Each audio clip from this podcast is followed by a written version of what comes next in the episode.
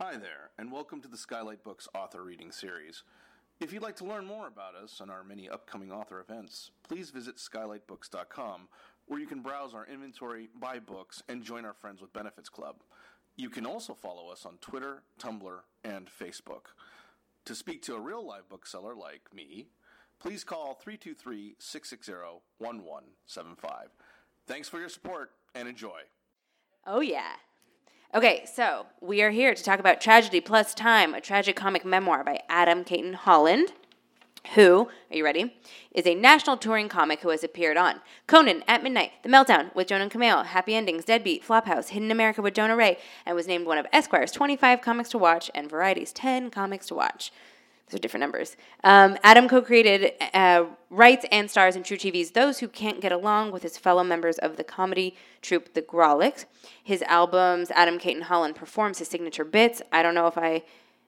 I don't know if I happy and backyards are available on iTunes, and his writing has appeared in The Village Voice, Spin, The AV Club, and The Atlantic. He has been described as genial with pretty decent teeth, and he currently lives in Denver. And joining him is Dave Holmes, Esquire's LA editor at large. Adam and I have also agreed that you can you also know him from uh, Homophilia, True Story, uh, host of the live show Friday at F- the Friday 40, and he's the author of Party of One. And again, they're here to talk about Tragedy Plus Time, which our own Kumail says Adam has made me laugh many times. This is the first time he has made me cry. A gorgeous work about accepting the unthinkable with grace, humor, and love. Essential reading for anyone who has ever lost someone, anyone who has ever grieved someone, or anyone who has ever loved someone. Here they are.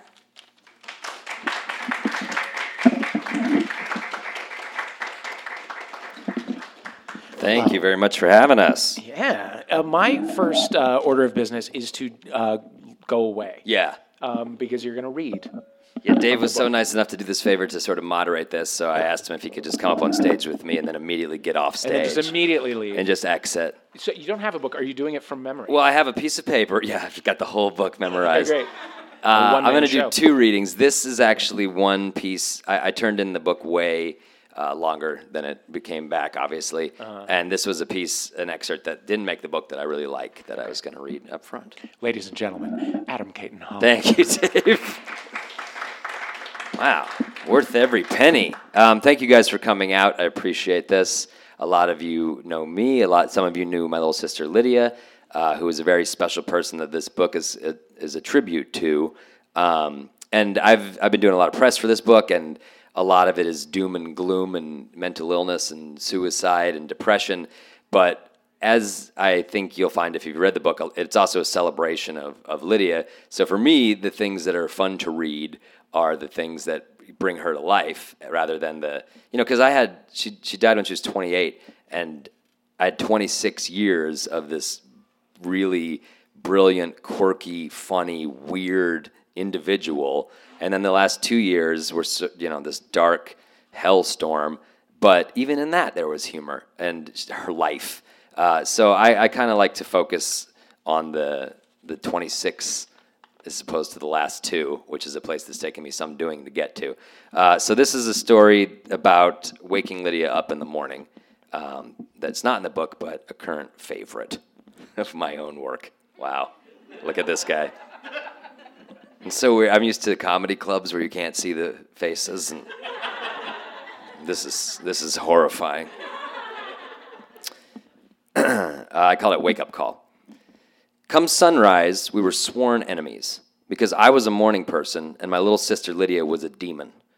At least when she first woke up. My internal clock would go off five minutes before my mom was due to wake me up, a good little soldier ready to attack the day. Lydia slept like a gin drunk. Sheets pulled in every direction, her body set at painful angles, like she collapsed that way the night before and hadn't moved since. If you tried to rouse her, God help you. She would lash out, flailing violently with a force that belied her tiny arms. My mom gave it her best shot for many years, but after catching an errant backhand to the face one morning, she called it quits. Not her job anymore. So it became mine. Lydia slept in my older sister Anna's bedroom uh, with Anna. We tried making Lydia sleep in her own bedroom, but it never took, and so Anna, ever gracious, allowed Lydia to bunk with her for her entire childhood. That's just how it was. Lydia needed the safety of the family, the comfort of the nest. Anna was her nocturnal rock. The two of them would fall asleep in Anna's king size bed watching Star Trek. Then Anna would head out at the crack of dawn with my father, off to figure skating practice before school. That's when Lydia would really tuck in and hibernate. An hour or so later, it was my job to wake the bear. When I was first assigned the duty, I was a saint. I would quietly crack the door, tiptoe over to her softly, and coo, Lydia, time to wake up. My bedside manner was impeccable, a loving sibling welcoming his sister into the light of the new day. No, she would shriek, shrilly, a somnambulant Emily Rose. She'd begin wildly kicking beneath the sheets, gnashing her teeth. No, no, no, no, no. I took it in stride. I had heard tales of the nasty girl who lived down the hall, and I was not going to be deterred. Lydia and I were going to be locked in this struggle for the foreseeable future. There was nobody lower down on the totem pole for me to punt to. I figured I had to make it work. So I continued to try to kill the beast with kindness for over a month, to gain a little ground each day as though taming a wild animal. But some animals are beyond taming, like a beautiful quetzal that dies the instant you cage it, or a feral possum that just needs to be beaten the head with a fucking shovel. there was just no getting through to Lydia while she slept. Then I had a breakthrough. I realized that waking Lydia up was only a thankless task if I expected a thank you. If I recalibrated my expectations, asked for nothing in return, and instead tried to find a joy in her rage, mornings would be a lot more fun. So I tweaked my delivery. I would announce myself with a kick to the bathroom door, uh, to the bedroom door, an initial cannon blast across the bow of her slumbering ship. Boom! It was loud and violent. She'd shoot up in the bed, confused, alarmed, irate. Upon seeing me there in the doorway, she'd begin emitting a high pitched wail as her head rotated a complete 360 degrees and thousands of tiny spiders poured from her eyes and mouth. Lydia, get up! I would command in my most authoritative voice. She would slam her head back onto the pillow and pull the sheets completely over her head, emitting a piercing shriek that only dogs could hear. Lydia, I'm going to take a bath. If you're not awake by the time I'm out of the bath, I will fuck you up. Side note I grew up in a house with no showers. When they built my childhood home way back when, baths were the lay of the land. So every morning before school, I got up and I took a bath as fast as I could. While my classmates were luxuriating in scalding hot showers, I was speed shampooing beneath a spigot, prostrate in inches of tepid water like some sickly medieval prince, so that I wouldn't be late for school. So you see, I'm a bath man. And you can see it in the way I carry myself. Not always, mind you, but at certain moments it really comes through this innate refinement and sophistication. When I'm wearing a pea coat, for example, with a scarf in it's fall in New York. Or even when I'm just staring wistfully towards the horizon. You'll catch sight of me and you'll register a certain nobility and you'll think to yourself, my God, now there is a man who took baths his whole life. And you'll be right. During my peak years, I could get the job done in three minutes flat. So, mere moments later, after my initial warning, I would spill out of Anna's bathroom, only to find Lydia snoring like a businessman in first class. Lydia, I'm going to get dressed and then I'm coming back here. If you're not up by then, so help me God, I cannot be held responsible for what happens. I would run to my room, quickly get dressed, and return all business. Because at this point, she had blown her chances. Diplomacy had been exhausted. It had become clear that the only thing the beast inside my sister would understand was brute force, which I had in spades. Elbow drop directly onto Lydia's stomach, Macho Man Randy Savage style. She would burst from her slumber, a dervish of elbows and fingernails. She screamed obscenities backwards in Aramaic, her hellhound breath melting the skin from my face. But I could overpower her. I'd pin her down, and I'd begin summoning spit with practiced refinement. First, the slow rumble deep in my esophagus, then the hack as I moved the phlegm from the back of my throat up to the tip of my tongue, readying a dose of morning venom. Once I felt my loogie had achieved optimal viscosity, I'd slowly release it through my pursed lips where it dangled, slug like, in the space between my mouth and my little sister's nose. The creature beneath me would thrash its head back and forth, but such measures were futile. There was only one way out of this, and the beast inside knew this. It must relinquish the girl it inhabited. There had been too many times when that spit had landed, thick and wet, on the demon's nose, eyes, mouth. So finally, begrudgingly, all other options exhausted, the monster would depart from my little sister Lydia, and she would return, blinking rapidly in sudden comprehension. You could see the realizations come over her. The day is beginning. My brother is on top of me. I'm about to swallow two and a half ounces of his mucus. It is time. This day must begin. Okay, okay, I'll wake up, she'd relent. And I'd retract the loogie and hyperspeed rewind, hop off of her and smile. Good morning, Lydia. I love you. Kill her with kindness.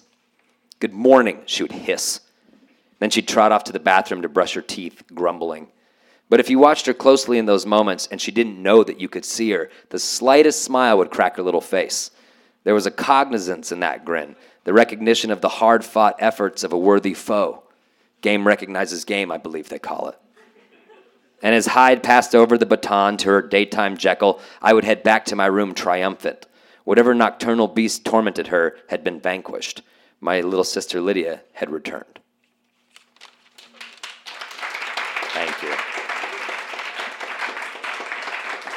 It was beautiful and disgusting. Yeah, right? Yeah. Thanks, well. Dave. So, Adam, how do you feel? I Book feel fresh out in the world. Yeah, I feel Talk really. I feel good about it. Uh, it's been a long time coming, and I've done a, a, a shit ton of media, Mm-hmm. um, so I'm a little little tired of that. But uh, Sure. things like this are really cool. I Yeah. enjoy this part of it a lot. Yeah. Yeah. You're with friends. Yeah, and uh, people that knew Lydia here, and, and that's just nice. I, I was kind of telling you on the street. I had a book release in Denver, where I'm from, uh, last week, and and so many of you know parents that I grew up with, and that Lydia grew up with, and Lydia's friends came out. So I was expecting it to be this sad event, and it was this very. Uh, triumphant celebration of her and, and people were sharing memories and it was just like oh i was like oh this was needed Yeah. yeah, so that felt really good. Yeah. Um, how does I mean, it's it's a strange thing when you come out with anything with any kind of a book with any kind of a product with a show. Yeah. Um, when you do something that is as intensely personal as this is and as close to your heart as this is, and you sit with it for a while and you have a lot of long nights writing, and then all at once it's a thing on Yeah. a shelf with a price tag on it. Yeah. How, how does that feel? How does that feel to you? Well, you know, there is the like, wow, here's my most intimate pain for public consumption, Right. which scares me. But I was emailing with you a couple months ago, and you were like, mm-hmm. I still don't get over going through a Barnes and Noble and seeing my book on a shelf because I'm a writer and always wanted to be a writer. Yeah. And this is my first book, so I'm I I can compartmentalize enough to enjoy. Be like, this is my book, Right. and it's getting good reviews, and it's Yeah. on a shelf. Like Yeah. I yeah, I love this bookstore. I, I chose this for a reason, and it's so cool to just walk by and see your book in the window is amazing. Yeah. Yeah, it's very similar to like yeah, that first time you and your friends are on TV. You're like, can you believe? Like we, you almost feel like I got away with it. Yeah, yeah. It's like uh, that scene in That Thing You Do where they hear their song on the radio for the first time, Right. but you're the entire band. right? I assume you're talking about my TV show, which is accurate. I only said that because Ben Roy's here. So how I mean, do you feel um, having put something that is so personal out into the world? Do you feel do you, do you like do you feel naked? Yeah, I so this you know the the first thing I ever wrote was like a essay. Uh, when when Lydia died, I was didn't feel like doing comedy ever again, and I didn't think I was gonna be funny, and I just didn't think I certainly didn't want to talk about it there. But then you know the insufferable creative types that we are, I was like I gotta I gotta process this through my art, and so I just like wrote a piece about everything I went through and I put it online, and uh, it really was cathartic for me, and, and it got what I needed out at that time. And immediately the reaction was enormous, and people started sharing emails and, and stories of, of similar things they'd gone through. So I, I so I was immediately hit with like the pervasiveness of mental illness, but I was also at the time not ready to have any distance to discuss. Uh, and so I think I, I that sort of girded me as like putting this book out. I was like, I know a lot of people are going to reach out, and I'm going to have to like politely say, you know, good on you, keep fighting the good fight, but I can't really go into the muck of this with you because initially I was doing that type of thing. So I'm, I'm more prepared for that now. Yeah. Yeah. In writing, you know, we, you just read something that didn't make the final cut. Yeah. Did you did you lose a lot of things that you No, really babe. loved? My editor, you know, it's the power of editors. I, I was like 150 pages too long, and so they cut all that out. And I don't think it was as as smooth a narrative. Um, but anything that I really cherished, I was able to get back in. This one, I don't know. I kind of wanted this one in, but they were, you know, it didn't. It just achieves a fun memory of me and Lydia as children, and Yeah. uh, and I had that in spades. And so I was like, well, I'll, I'll find a, a place for this. Right, right. Yeah. And there really is a balance in the book. Like there is there is a lot about the tragedy that happened in, in your family, but there's also a lot about you and your passion for comedy Yeah. and and you, the the way that you funneled yourself through that world. You know. Definitely. Um, did you ever feel like was it a difficult balance as you were working on it? Did you ever feel like this is too much me or this is not enough me or Definitely, because this isn't a you know this is a memoir, but it's also about Lydia as much about me, and that's a huge responsibility because she's gone. No one else is writing this, so if I did this clumsily or misrepresented her, that would be just the worst thing ever. So I definitely felt. Um, yeah, it was a two pronged memoir. It was more going on here than just me writing about me. I'd feel I, I would love to just write about me. Be, I'd love to do that. That'd be fantastic. I, I think I could do it decently. Yeah. But the, her, the, the pressure of her, I felt the entire time. Yeah. And uh, you know, I gave it to my parents and my sister before I turned it into the uh, editor, and I was just like, anything you want out of here, you know, it's gone. I don't. I, th- this is no like vendetta against my parents. We're a very loving, supportive family. So, if anything, the point is like mental illness can rear its head even in the seemingly most idyllic of, of family situations. Um, but I gave it to my mom to be like, you know, they tweaked a few details here and there. And my mom said after it that she was like, I felt like I spent the afternoon with Lydia. So I was like, okay, so I've like done it decent justice. If my mom feels like, yeah, she's there's nothing in here that she was like, that doesn't sound like her. She was like, yeah, that's that's her. yeah. Yeah. Oh, that's great. Yeah. So that's I mean, I, I don't care about any obviously you want good press and stuff, but when I heard that I was like, I weigh fifty pounds less. I'm I'm good on that. Uh-huh. Yeah. I you know, I think I knew you first as a writer from Tumblr. Oh yeah. Really? I think so. You got, you got some deep cuts. Yeah, well, I mean, it was a, it was a good way to express yourself for a little while. Yeah, I, I wrote for a newspaper first, and then I was always writing other things. So you know, that's how I knew you of you first as well. Yeah. And then we kind of like reconnected in comedy. Right. Um, but yeah, I was always a writer first, and so it's for me, it's so satisfying to like to do this, and like you were saying earlier, have a book out. Uh-huh. Yeah, it's cool. Yeah, I mean, I knew. I, I think I was aware that you were a comedian, but you were not in the in the city that I lived in, and and uh, and then I, I I I read I read your Tumblr, and I thought like, oh, this is a funny guy with a soul. Oh, thanks, man. Um, what- I gotta what- get back to that Tumblr. I've really been neglecting I it for a too, while. man. I tried to go back recently. I Yeah? just can't do it. It's a nicer place. I bet it is. Yeah, I mean, Yeah, we should all go back to that and like MySpace. I wonder who's my Yeah. who's my top eight. Yeah, let's get into Friendster. That with the vitriol of like Twitter and everything, it's just like let's Yeah. all go back Oh and we'll be God. exchanging mixtapes and writing zines in ten years. Yeah. and it'll be a much better place. and retumbling each other's thoughts and whatnot. oh God, I would love it. What was your um, like? What's what's your writing process? Are you somebody who just glues yourself to a seat and gets it done? You know, I'm so pretentious, and I've always admired writers forever. So it's like, and then we weren't working on the TV show when I got to the hard writing of this. So I had months to do whatever I wanted. So I work best in the mornings. So I, it was just great. I'd wake up with my wife, we'd walk the dogs, make a pot of coffee, and just sit down and write for four hours. And then I would just, you know, leave it alone. I wouldn't go back to it that day. And I've never been one of those dudes that's like, if it's not coming, whatever, I got to get a thousand words today. I, I'm not that way at all. Yeah. Are you? Uh, no. Yeah. Not at all. I feel like that's just bad, right? It's uninspired It is. writing. It is. See, You know, sometimes I do find that sometimes you have to swim out to the boat Yeah. rather than wait for the boat to come and get you.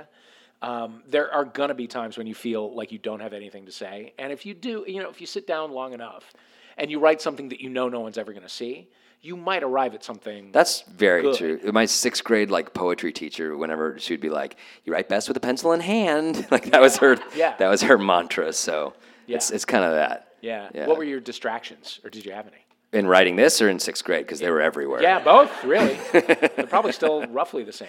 Uh, didn't have good usage of, of the word like. I said the word like too much in sixth grade. Uh-huh. Miss Kennedy hated that. Sure.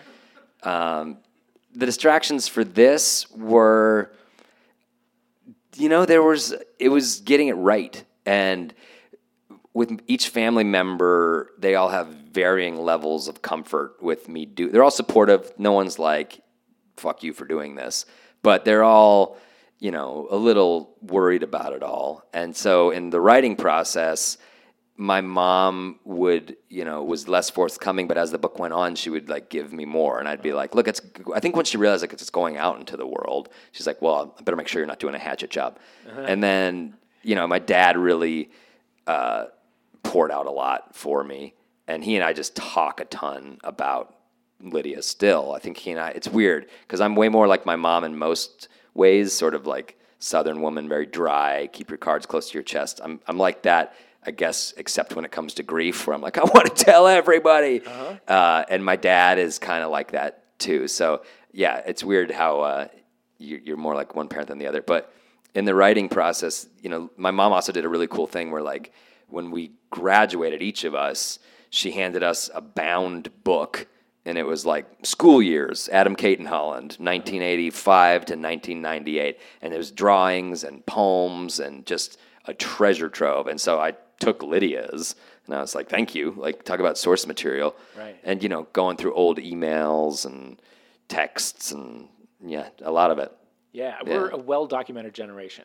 Definitely. You know, definitely. She's less than I thought. She passed away in 2012, and that's just how cool she was. She wasn't putting it all out there online. Uh-huh. uh but yeah, we are. We are. Well, there are places to go. Yeah. There, you know, I was as you were saying that, I was, I was thinking there's an element of grief where you do want everyone to know. Not always, but you do like you just want people to know ab- about the person or about or whatever. Yeah. Um, or just about your experience. I mean, did you? That's very weird, and I think it's true for not just like you know quasi public figures who are like, I you know, I live I, on stage and I talk about what I'm going through, so, but I think everyone, I think the the hurt is so total that when the guy at the coffee shop's like, "What would you like today?" You're like, "Can't you see I'm hurting?" You just want Yeah. him to know. Yeah. Uh, and so I think there is a very human instinct to be like, "Y- "You need to know this about me." Um, and I've and, and truthfully, putting this out there has been really um, therapeutic in that way. Right. Like I've never talked about it on stage much, but now I'm like, I, I can see, I can see jokes here and there, and like it's sort of just made it's it's it's normalized it, Right. and f- you know, for a long time, especially with that book release last week, it's like no one comes up to me and talks about Lydia, but it was so nice to see last week. They're like, oh, so many people are bursting to talk about Lydia, and so that I just really like that it's like it's normal. I got a I got a dead sister. It's real sad. I'm sad about it, Yeah. um, and you are too. Right. And if you're not, you probably have someone else that you know that's you're sad about. And I don't know. It's just been very normalizing the whole thing, and and I appreciate that. Right. Yeah. You touched on it a little bit, but you you will have people coming to you for guidance in some way, Yeah. or just to tell you because you got Yeah. to tell somebody sometimes. It's weird. I think, uh, I, you know, indeliberately, I, I know I was getting into, but I've definitely become a, you know, a face of, of this and mental illness and grief for a little bit. Um, so I'm prepared for it, but yeah, it's a, it's a weird one. Yeah. It's a weird one. Um 'cause like I said, I, I'm the per, you know, I'm a perfect split between my mom and my dad. Like I want everyone to know about my grief and then I want everyone to leave me alone. And it's ditto on stage. I want a headline for the hour, tell you everything, and then I really don't want to make small talk after the show. It just doesn't make sense, but that's that's who I am. Yeah, Yeah. actually makes perfect sense. uh, let's talk for a minute about um, EMDR. I wanted to make sure I got the, the Mm. You got it. letters right. Did I? Okay. You totally got it right. what what is it? Talk us through it. Um, it's eye movement desensitiz- desensitization, which is very hard to say. Eye movement desensitization and reprocessing. It's a form of therapy. If any of you read the book, you or, or maybe some of you know it anyway. It's uh, it's like it's treatment for PTSD basically, and it simulates REM, like rapid eye movement. And for me, and I, I'm learning there's various types of this. Emily Gordon's actually getting like trained in EMDR. Okay. she'd be good at it. I bet she would. Um, but you put these like electronic pulsers in your hand and you close your eyes and they kind of tick tock back and forth.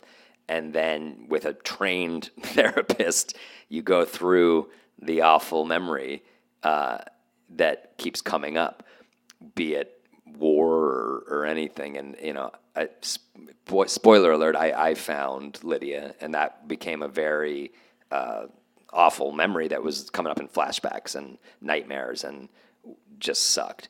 Um, and so that was getting it got to a point where I was like, I got to do something.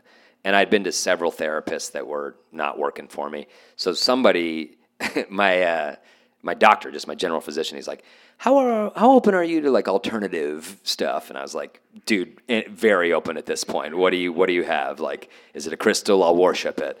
Um, and and then I went and did this, and it was so amazing immediately. Really? and it was really it just the it really fucks with your memory when when you have a, a memory of a person that is so bad and dominant, it just crushes all the other memories, and they go completely away, and it feels like you've been robbed of those like memories. So she likened my therapist likened it to an errant file in a filing cabinet. It's like this is a loose file that needs to be filed away, and so like EMDR is going to help you file this away because I was oddly very possessive of that memory. I was like, I don't want to like not have this because I was like, it felt it was I was very close to her in that moment. Um, but I was like, I don't want to lose this. And she's like, You're not gonna lose it. You can pull it back out when you need it, but we file it away. And so like that worked. And um, yeah, it's it's like I really recommend it. Also, a lot of the other shrinks I was going to were great, but they were very pitying, and it was like everyone I went into was just like falling over themselves to to show how like oh my god and like dramatic sighs, and I just didn't want it. I resented it, and so I went into this woman who's a badass. And literally, I remember like a soldier coming out of her office when I went in for the first time, and you could tell this dude had, was haunted. And you know, I got to know her better, and you know, she deals with people who've had all sorts of abuse. So there was, she wasn't dismissive of what I gone through, but there was this just attitude by her that was tough as nails, which is like, yeah, you've been through some shit, not the worst I've seen. Let's get to work. And I just, I just so needed that. It was Yeah. great. Um, so yeah, that's that was my experience with the EMDR. Okay. And I did it about, I don't even know, eight, nine, ten times. And then at some point, you're just kind of like, I'm done. I think I'm processed. I think it's, it's so it's not coming up. Right. And you know, it's so um, triggering that you have to have like a happy place to retreat to. Uh, But it's pretty overpowering. The first time they did, I did it, she was like, "You shouldn't drive home," and I just walked around the neighborhood for an hour, and it felt like I was having a mushroom trip. It was like really bright colors, and this, I'm like cars were so loud. I was just, I was really dialed in in my brain, and all everything was coming in real clear. Wow. Yeah, it was. In, it's intense stuff. I, I've known other people that have done it now, and it seems to be pretty effective for people in a lot of different areas. Yeah. And I I would imagine that your family, and you know, this is their story to tell, have done their own therapeutic journeys. Yeah, Um, we took we would. That was like the first initial bonding experience. After we're also, my parents are, you know, civil rights attorney and former investigative journalist. They're they're intellectuals and they're badasses, and we all are think we're hot shit. yeah. So, and Anna's my sister's the same way, civil rights too. So, all of us just like sitting together and just ripping our various bad shrinks apart was like the first time I'd laughed. I was like, "Oh, here's my family again." Uh-huh. Like, you wouldn't believe what this asshole said. And it was just kind of great to professionally condemn these people as a group. Yeah. but did you feel a, a responsibility, or did, were you thinking about in what way you would affect the rest of your family by what you were writing and by putting it out? Yeah, absolutely, and I still think about that all the time. Um, the one, the one thing we've been very good about, and I'm proud of us, is allowing each member to mourn how they need to mourn, because it's. Y- y- my mom was way down for a long time, and it's only recently kind of coming back. Um, Anna doesn't like to talk about it as much. Okay, my dad wants to talk to everybody about it. Okay, uh, you, you have to. We've learned to be like, there's no right or wrong here, and if you know Adam's got to kind of write about it or talk about it, you know, obviously that's that's their story too. I'm talking about, uh-huh. but they they respect it. Right. And you know, my mom's really nice. She'll call me and you know, I got a piece in the New York Times, and she was like, "It's weird. It's just like she won't say anything about it for months, and then she'll come back and she's like, I just thought you really crushed that article in the New York Times.' And I was like, Oh, great. Like, uh-huh. and I remember when when I sold the book, she's like, I'd love to go to New York with you to like for that trip to sign the papers and do all that. And I was just like, every every time I think she's completely bowed out from like because it's too hard for her to deal with. I realize she's been monitoring it from afar for weeks and just like gives me a nice compliment. So it's nice. Yeah. Yeah. It's- and then my dad's got Google alerts, so that's like Uh-huh. like ten times a day. Oh. The Boulder Weekly put the piece out. I think it's very strong. I'm like, okay, great, That's so great. That's great, Johnny. And it is it is literally a productive way to process this stuff. It it results in an actual product Yeah, that goes out into the world. Yeah, it's it is literally productive way Yeah. for sure. Yeah. yeah. I mean, I, yeah, I'm I'm proud of it. You know, and I think I think uh, she would like it a lot. I think it's a it's a fitting tribute to her. So I think that's about all I could do. You know. Right. Yeah. So now you have written about this experience, but also about your entire life leading up to really to the publication of the book and your relationship with comedy, your first show getting on the air, all of that. And now that is now that's out there. Yeah, it feels like a real turning point, right? Yeah. So what do you do now? I, I mean, not to just be cheesy, uh, having a kid in November, and like I'm excited to not be career driven. Like I'm, it's like, I mean, I feel like the world reminds me of what's important. Like when Lydia died, we sold Those Who Can't two weeks later. You know what I mean? And I could give a shit. Happy for the opportunity, but could give a shit. And I and and right before then, right before she died, I was going to move to LA and really go for it. I'd just been to Montreal, and uh, you know, it's like my whole brain was career, career, and showbiz. And like then it's like this is important. Everything you think is is important is not important. This is what it's important. So I, but that's a a life lesson that I continue to carry. But I I don't know. I've, I'm excited for a little kid to come be like. Oh, you think you're the shit? You're nothing. I'm a, you're about me from here on out. I, I could I can I could use that. I, I could use that. That's great. Yeah, so I'm excited for that. That's great. You had something else you wanted to read? Yeah, I was going to read one more chapter. Okay, great. Um, cool. Do I'm going to sit here and watch you this time. Are you? Yeah. Wow, th- just when it couldn't get brighter in here. um, let me find it. Again, this is like I like reading stuff about her that makes me happy, and not the the real sad stuff in the book, which there's plenty of. So uh, this chapter starts. Oh wait, I have a I have a thing I want to do. Oh, You can all hear me. Um, this chapter starts really happy, and then it gets really sad. And I found that cookies make the sad part. oh, right on. Hey. So I would like to pass those out. These are, as I discussed in the chapter, uh, Lydia crushed these things. She, Mint Milano's were cookies. So please pass them around, and if you're gonna cry, have a Mint Milano. I don't know what nutritional lessons lie therein, but not my agenda. I'm about mental health. Hey, Aldrin, could you keep it down? Try, trying to read a thing here. Milo, shh. No, rip it open, dude. Thank you. Uh, okay, so this uh, this chapter is called "The Tattooed Lady." um, my dad and I were playing catch in front of in the front yard of my childhood house. Two postcard Americans, father and son. It was a bright Sunday. Neighbors walked by and made quaint remarks. Is spring here already? You guys going out for the Rockies this year? People always like seeing us out there. There's something timeless about it. As they walked by, I wondered how many of them knew our story. I wondered if any of them saw Lydia and Anna and me out there when we were kids, setting up lemonade stands and making snowmen. Did they see us trailing after our mom like baby ducks all those years, helping her unload groceries from the car? Did they know what happened to the little girl? Did any of them want to say anything, offer their condolences? Were the ones who just kept their heads down searching for the words?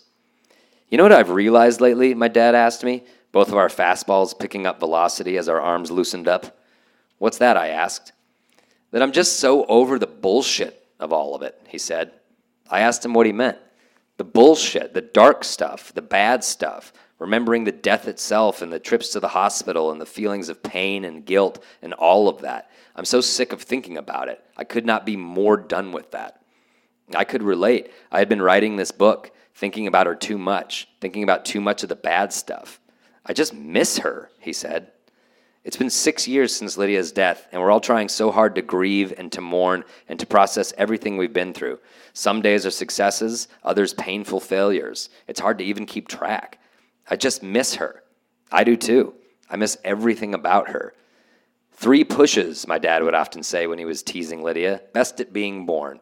That's all it took, by my dad's account anyway. Three pushes from my mom, and out she came, wide eyed, excitable, ready for the world, like she couldn't wait to join her family and get started. I think she lived her life that way, with that urgency. The way she spoke, so fast, so intense. If you didn't get the first word in with Lydia, forget about it. That was your only shot. If you did, Lydia was gracious, happy to listen, happy to hear about everything you wanted to bring to the table and offer informed opinions and advice.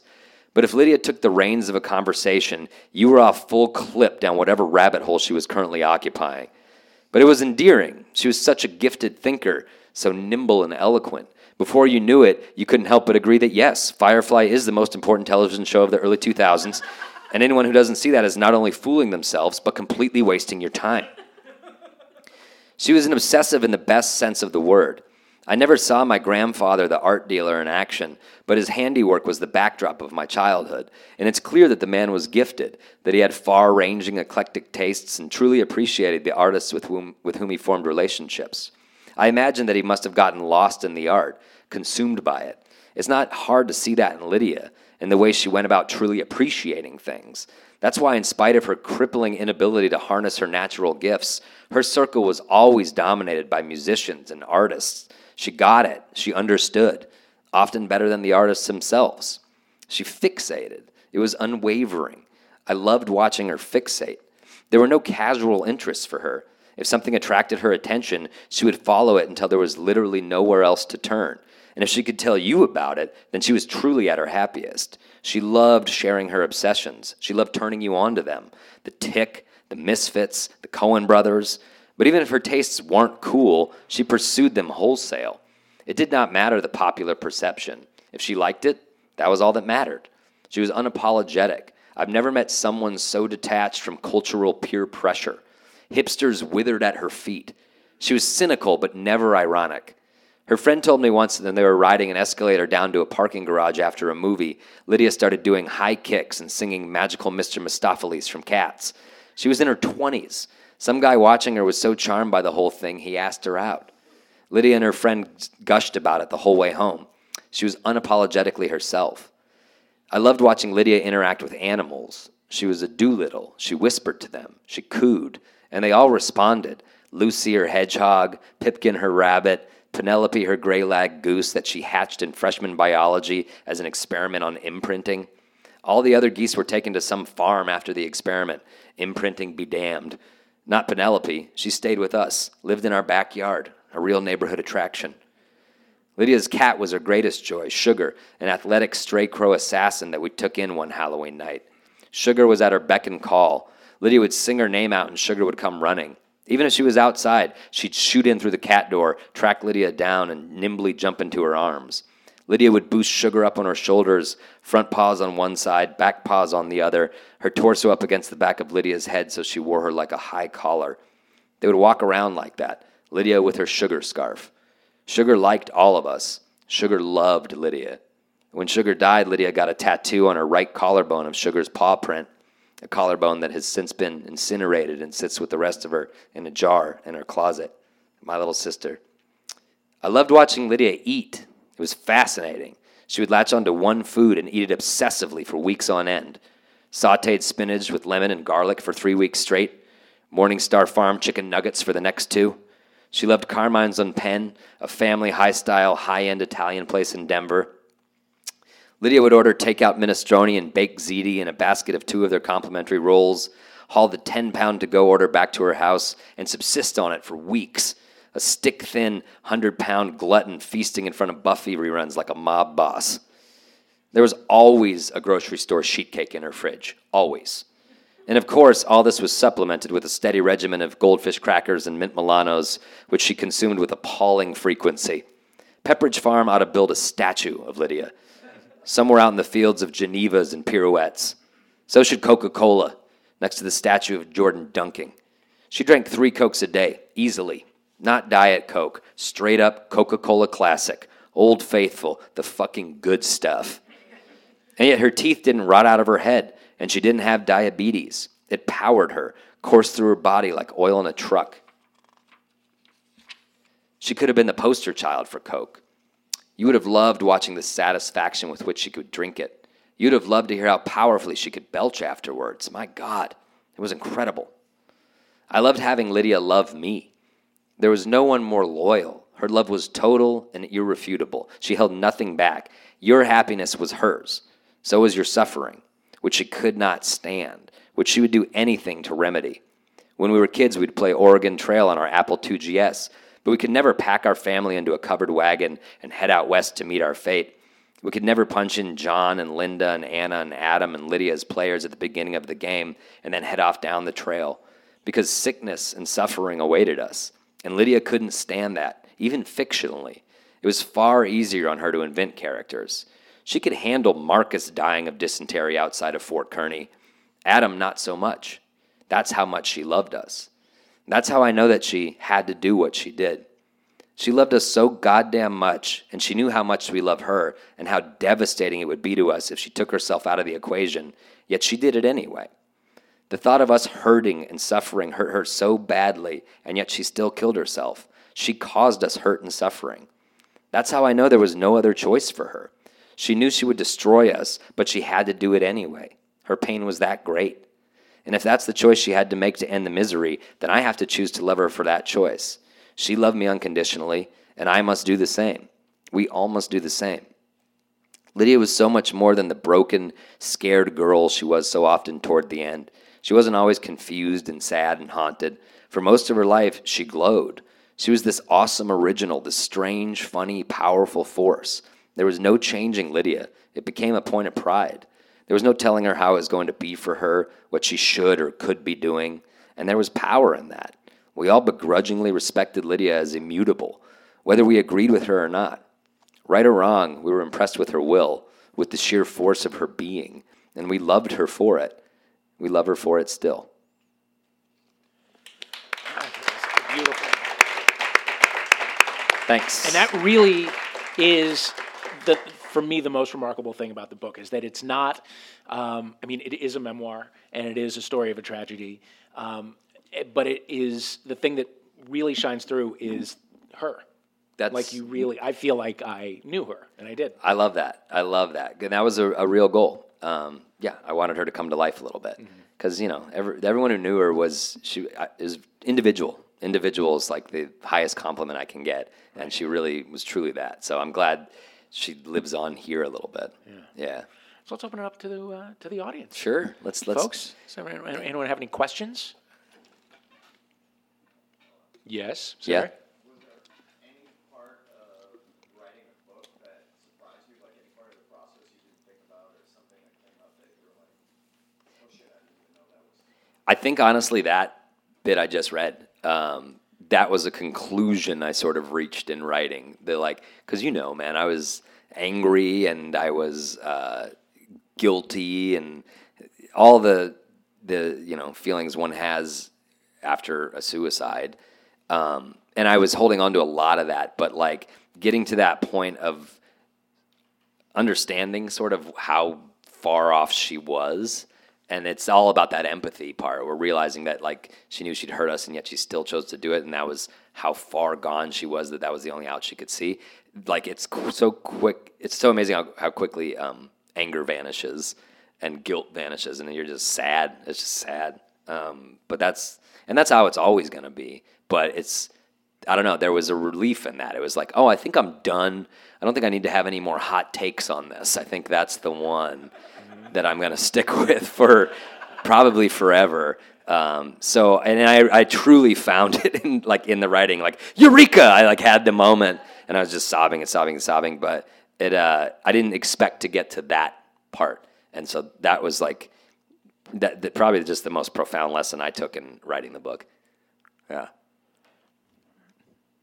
Yeah. Did you find in like processing this before you wrote this, like where there were interactions that you were just like, fuck, I don't know if I can like share because people are kind of awful with things like this. sometimes, Like Yeah. try to be nice, but they're also awful. And Yeah. You're terrible to me right now. And I'm having a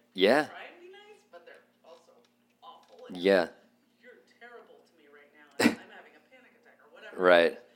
Um, that like those things maybe came up where you're like, oh, I Like, did I keep anything that was too sensitive for myself? yeah. Um, you know, I remember the editor pushing me to be like, you know, like, well, do you have our medical records and stuff? Like, maybe there's something in there. And I don't think they were saying like, give us a CSI detail, but I was just like, no, nah, like, no, I don't, and I'm not getting them, and I don't need to go digging in hospitals. I'm not. This is not a. I'm not a journalist on this one. I'm a memoirist on this one. Um, but truthfully, I, I wrote. I'm people are very responding to this, and, and a lot of people are saying it's helping them, and I love that. But it couldn't be further from why I wrote the book. I just was like helping myself, and I think because of that, I didn't really hold back. I just kind of was like, it is just I need to get this out of me, and it poured out of me. So I mean, maybe in re-editing, I maybe changed a thing or two, but it's pretty pretty real. And I, I I think people can be awful, like you're saying. But earlier when I was complaining about people reaching out, no one's been, you know, callously presenting details of my life back to me. It's more just oversharing on their part that I'm just like, okay, this could have been a paragraph and not, you know, 50 paragraphs. Um, so I hope that people maintain, you know, some decency and sort of like parroting this back to me. But uh, no, I didn't really hold back. I didn't hold back. I don't know. I just I needed it, and I wrote it, and it came out that way. And I think, uh, yeah, yeah, I didn't I didn't hold back much. Yeah, yeah, of course. Yeah. uh, I see hawks all the time, dude. No, well, as Eldrin's wanna alluding to, yeah. those who Towards the end of the book, there's a, I kind of, there's a weird spiritual turn, uh, where I just started having these very strange run-in with with red-tail hawks, and so did my mom, and we were kind of sharing those independently from one another, and we realized like, oh, shit, something's going on here. And I mean, I won't. You can read further, but it really resonated and was eerie on several occasions to the point where you're like, I think Lydia's sort of like reaching out to us. Um, and no, I don't. I don't see. I see hawks all the time, but I don't. I haven't had any feelings like that's that's the one. But I still put a lot of meaning on it. Like when I got married at this church, there's these two spires, and I knew I've seen them. I drive by the church. I grew up near the church. I've seen hawks perching on that church my whole life. But when I got married, like two hawks sat on there, and I was like, okay, you know, I'll I'll assign meaning to that. I'll take that one today. Um, so sometimes I do, but it wasn't as heavy as it was those first couple of weird interactions. Um, yeah, but I always see a hawk and just feel I'm reminded of her.